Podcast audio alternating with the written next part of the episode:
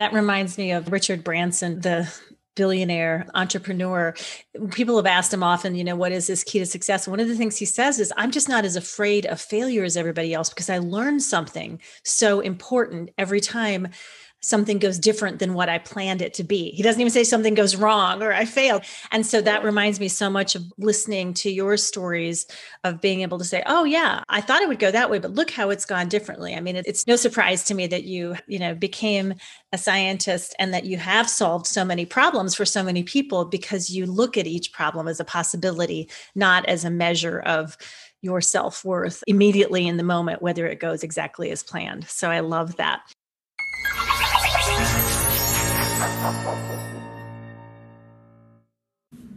Hi, this is Dr. Jen Barna. Welcome to Doc Working, the Whole Physician podcast. At Doc Working, our specialty is coaching physicians to achieve the best of life and medicine. This is the podcast where we talk with doctors about real life outside of medicine. Hello and welcome, everyone. I'm Jill Farmer, one of the lead coaches at docworking.com. And I am so excited today to be joined by Dr. Lilit Gharibyan, an MD PhD from Harvard Medical School. And we're going to be talking today about the four pillars of success that have really helped Dr. Gharibyan come from a life as an immigrant who literally came to this country with nothing to now be an incredible doctor who's really making inroads and discoveries that could lead to some very important things in medicine. So, Dr. Gharibyan, thank you so much, Lilit, for being here. It's just really exciting to be able to have this conversation with you today. Before we get into those four pillars, let's just start with your story. Tell us how you came to the United States and what life looked like for you and your family when when you came here first. Yeah. Well, thank you so much, Jill, for having me here today. I'm very honored to have this opportunity to speak with you. I always learn stuff from you, so uh, it's great to be here. And I will start by telling everyone that, you know, my family and I immigrated to the United States in 1991 from Armenia. I was 12 years old at that time, and we left Armenia because war broke out with one of the neighboring countries, Azerbaijan. And, you know, my family just wanted us to be safe and have a better future. So we just left to come to the United States for better opportunities. However, at that time, we weren't really prepared for it because we didn't plan on it. Mm-hmm. So none of us spoke English. We didn't have any roadmap of, you know, what America is or how it works, the system here. So it was very challenging, you know, to come here and start uh, from scratch as a teenager. You know, those were also challenging years for me. And because my parents didn't speak English, it was hard to get jobs. So you know socioeconomically we had to struggle for many years you know. But i think uh, the key part that helped us survive and thrive in the united states was sort of our love for knowledge and learning. At least for me personally that's what really got me to where i am today. And uh, starting from junior high at which point i was in esl which is english for second language level zero I didn't even speak enough to be in level one. You know, I started my journey from there.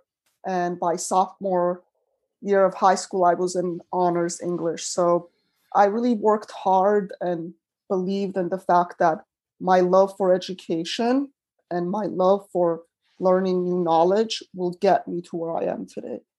Yeah, and I know that's that first pillar then that we're going to talk about today and their four pillars of success is learning, trusting that we can learn and explore when we're in challenging situations and that can move us through them. And I think that was such a powerful imprint for you. I know based on our earlier conversations that learning, learning the language and doing what you needed to do to learn the language was the pathway toward you being able to achieve what you wanted to achieve in those early years. And it definitely left an imprint on you. I even see it in your work and in practice now. If you don't know something, your first inclination is to dive in and get more information and learn.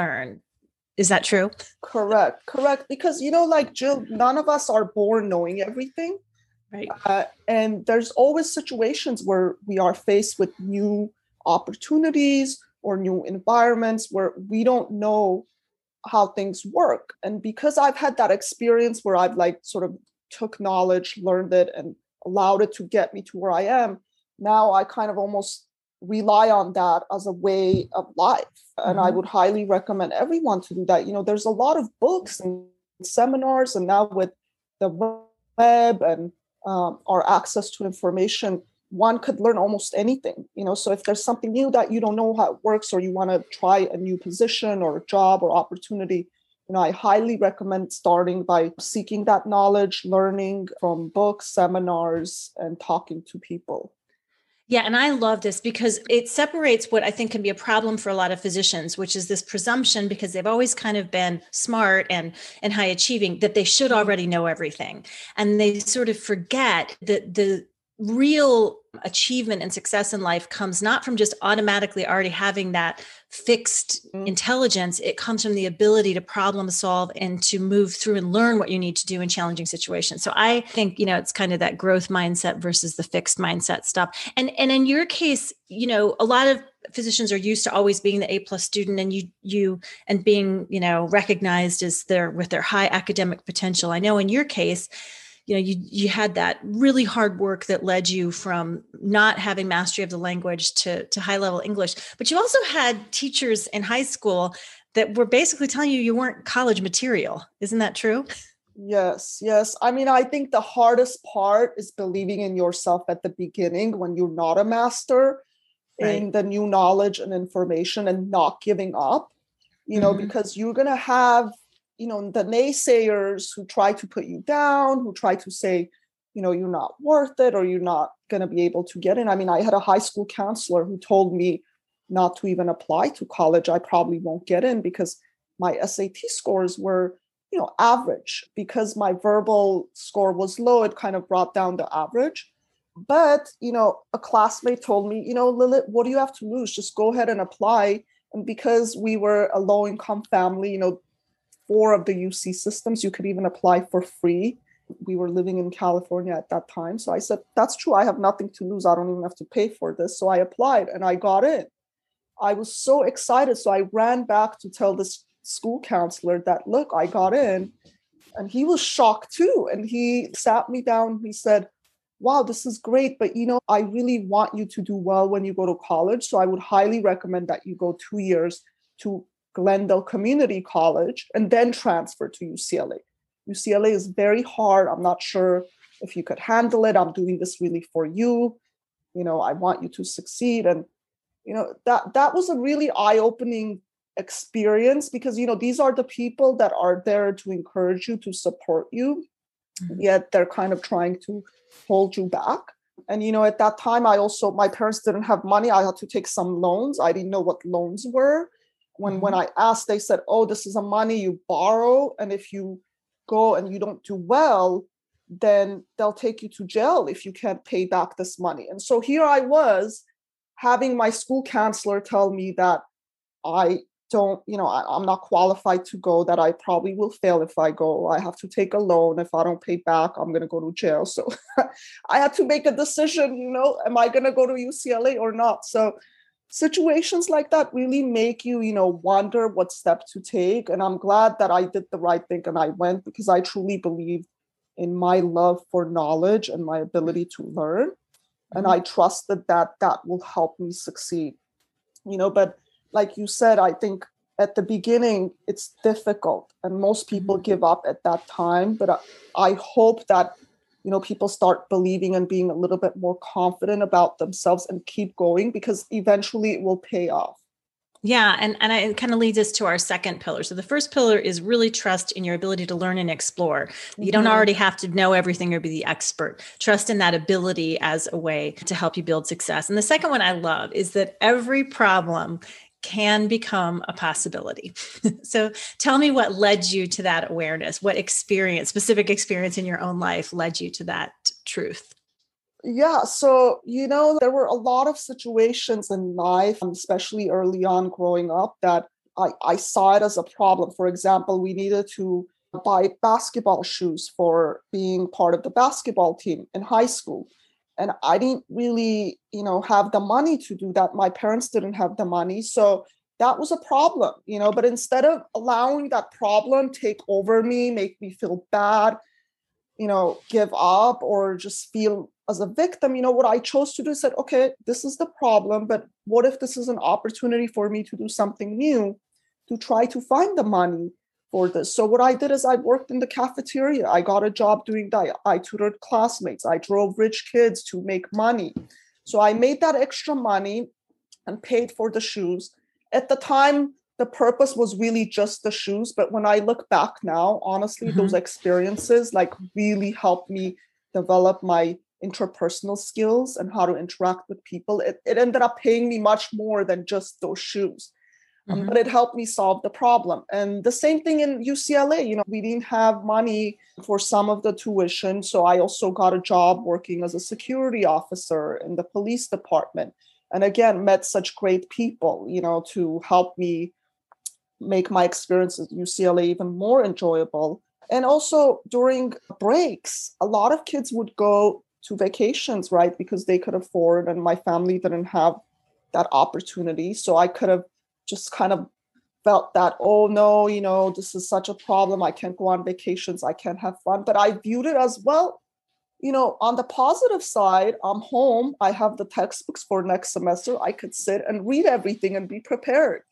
Mm-hmm. So I always try to look at the positive side of, of everything because that's what keeps you going you know mm-hmm. if you start looking at the negative then that really puts you down and creates this like negative feeling where you just don't want to continue anymore. But if you just flip it and you know reframe the problem and just say you know what? Like maybe this is an opportunity for me to learn and focus on that then you will find more energy to keep going. Yeah, that reminds me of, you know, Richard Branson, the billionaire entrepreneur people have asked him often you know what is this key to success one of the things he says is i'm just not as afraid of failure as everybody else because i learned something so important every time something goes different than what I planned it to be. He doesn't even say something goes wrong or I failed, but he just says, you know, and so that reminds me so much of listening to your stories of being able to say, oh, yeah, I thought it would go that way, but look how it's gone differently. I mean, it's no surprise to me that you, you know, became a scientist and that you have solved so many problems for so many people because you look at each problem as a possibility, not as a measure of, your self worth immediately in the moment, whether it goes exactly as planned. So I love that. So, pillar number three is to be a trailblazer. And so tell us how you have been able to be a trailblazer and um, why you think more people need to be able to appreciate that within themselves as a pillar of success. Thank you. Well, I mean, for my own life here in the US, you know, I'm the first one from our family to go to college, graduate, get MD and PhD degrees from Harvard. So that really has been a trailblazing experience. And to do that without, you know, any support from the people that you're close to, it, it was difficult, right? But mm-hmm. I think looking back now, it was one of the best experiences, right? Because you set an example for not just your family, but everybody else who comes from similar backgrounds as you.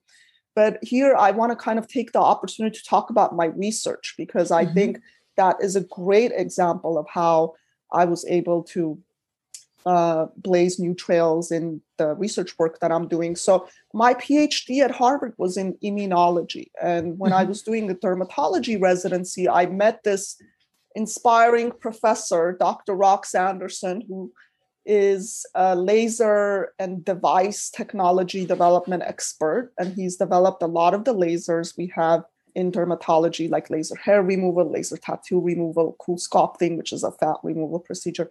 So he was talking about CoolSculpting when I was a resident, and he said that this device is very popular. Over 15 million treatments have been done worldwide by patients.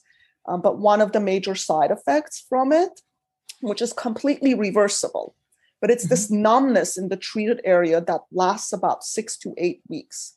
And when I first heard about it, I was like, wow, this is amazing. Like, what if we could induce that numbness or loss of sensation, right, in areas where people feel pain and itch?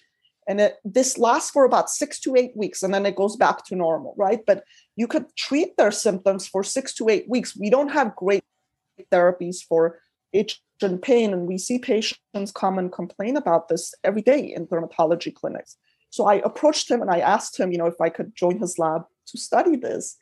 And honestly, at that time, I had no idea how neurobiology worked, how the mm-hmm. nerves on the skin really functioned. My background was totally in something different. I didn't have engineering background or device development background, but I really felt passionate about this problem and I wanted to study it and I wanted mm-hmm. to learn it. And he said, "Sure, come and join my lab." So for me, like to take that step to blaze new trail of learning something completely new was a great opportunity because the success now is just amazing. I mean, how much we discovered and how much we developed from the study that I will probably talk about later. Yeah, yeah. We're going to do a whole nother podcast just about that mm-hmm. whole exciting journey. But I do, I love um, because being a trailblazer requires an ability to not be certain about everything. And I think that's something that you really embody beautifully that can be an inspiration to all of us. A lot of us okay well i'll learn new things and i'm willing to to work through problems as a possibility and to reframe them so i'm not just you know quitting when things don't go as expected. But then i've, I've got to find that within me courage right to be willing to move forward into unknown territory. And i think what you're reminding us of with this pillar is you named it in your own life looking at the things that worked for you to create success is you're reminding us that that's where the real magic happens right when we really get brave enough to try the absolutely new thing and then just be willing to let it deliver and show us you know what yes. it was and you could never could have known i'm guessing as you were that phd student switching into this new area all of the different things that would unfold for you at Correct. that moment you just knew you just wanted to try it and you know we as physicians have that a lot like it, we always want to kind of play it safe and not take risks. I mean i could have stayed in immunology. I knew the field really well. I did a phd and then i could have published lots of papers. I could i would have hit the ground running from day one right and built on what i already had. But you know what i learned is that when you feel passionate about something you know take a chance. If you really feel that you want to do it don't let fear hold you back mm-hmm. because you will never know what more you have to give until you take that step. You know, they call this like stretch assignments or stretch opportunities from the books that I'm reading. I didn't know that that was the term, but if you always play it safe, you know, you will just kind of constrain yourself to this one path mm-hmm. and you won't allow yourself to like try new experiences where you might even be better in that. You know, I feel like I'm better in what I do now than immunology because I really love it and it creates more opportunities. So my advice would be to, you know, just take a risk. I mean, do you never know where it's going to take you, but you have to do it for the journey and not right. for I'm going to get this out of this. Exactly. right. And we, we do, we get to, so attached to the outcome that it just holds us back and keeps us small in so many ways instead of, instead of committing to the exploration of the journey, which you remind us. And then the fourth pillar, which you identify that have helped you build success. And I know you want this to inspire other people too, is, is when you're on that journey in the unknown, commit to it and execute, which is another way of saying, you know, this is the hero's part of the journey where you have to be willing to kind of stick with it and move through. Tell us a little bit about how you came to that and how this pillar has led you to success.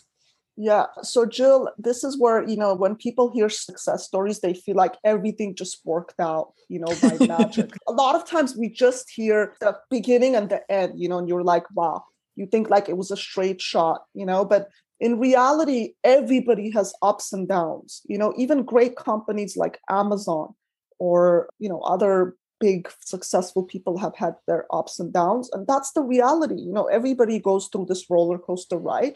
The most important part is if you have committed to the journey is when you're on the downfall you know don't give up you have to believe that okay the up part is going to come. And when you're in the up you have to know that it's going to go down again at one point. Mm-hmm.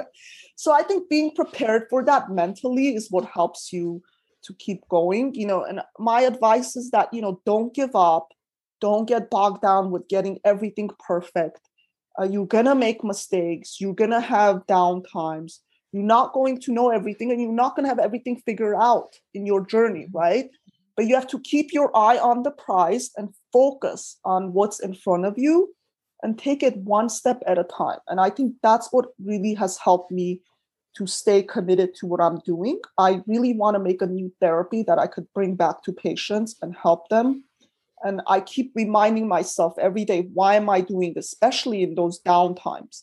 Because honestly, at the end of the day, there's nothing more rewarding than to see a new technology benefit a patient and to say that you had a hand in doing this. To me, you know, that's what really keeps me going. Yeah, very powerful. Dr. Lilith Gharibyan, thank you so much for sharing your four pillars of success. Again, they are number one, learn and explore. Number two, every problem is a possibility. Number three, be a trailblazer. And number four, commit to the journey and execute. It has been so great to have you here on Doc Working the Whole Physician podcast. Thank you so much. It was a pleasure being here. Uh, make sure, listeners, that you tune in. We're going to have some more conversations with Dr. Gharibyan as well about some things that we touched on, but that are really exciting so that you can have some understanding about some things that she's co founded that could really revolutionize medicine. So make sure you tune in for those as well. Until next time, we'll see you.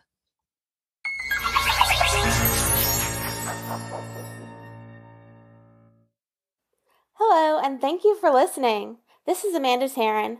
I'm the producer of the Doc Working podcast. If you enjoyed our podcast, please like and subscribe. We would also love it if you checked out our website, which is docworking.com. And you can also find us on YouTube, Facebook, and Instagram. Our Instagram is docworking1, and that is with the number 1. When you check us out on social, please let us know what you would like to hear on the podcast. Your feedback really means a lot to us. And if you're a physician with a story to tell, please reach out to Jen at jen at docworking.com. Thank you again, and we'll see you next time.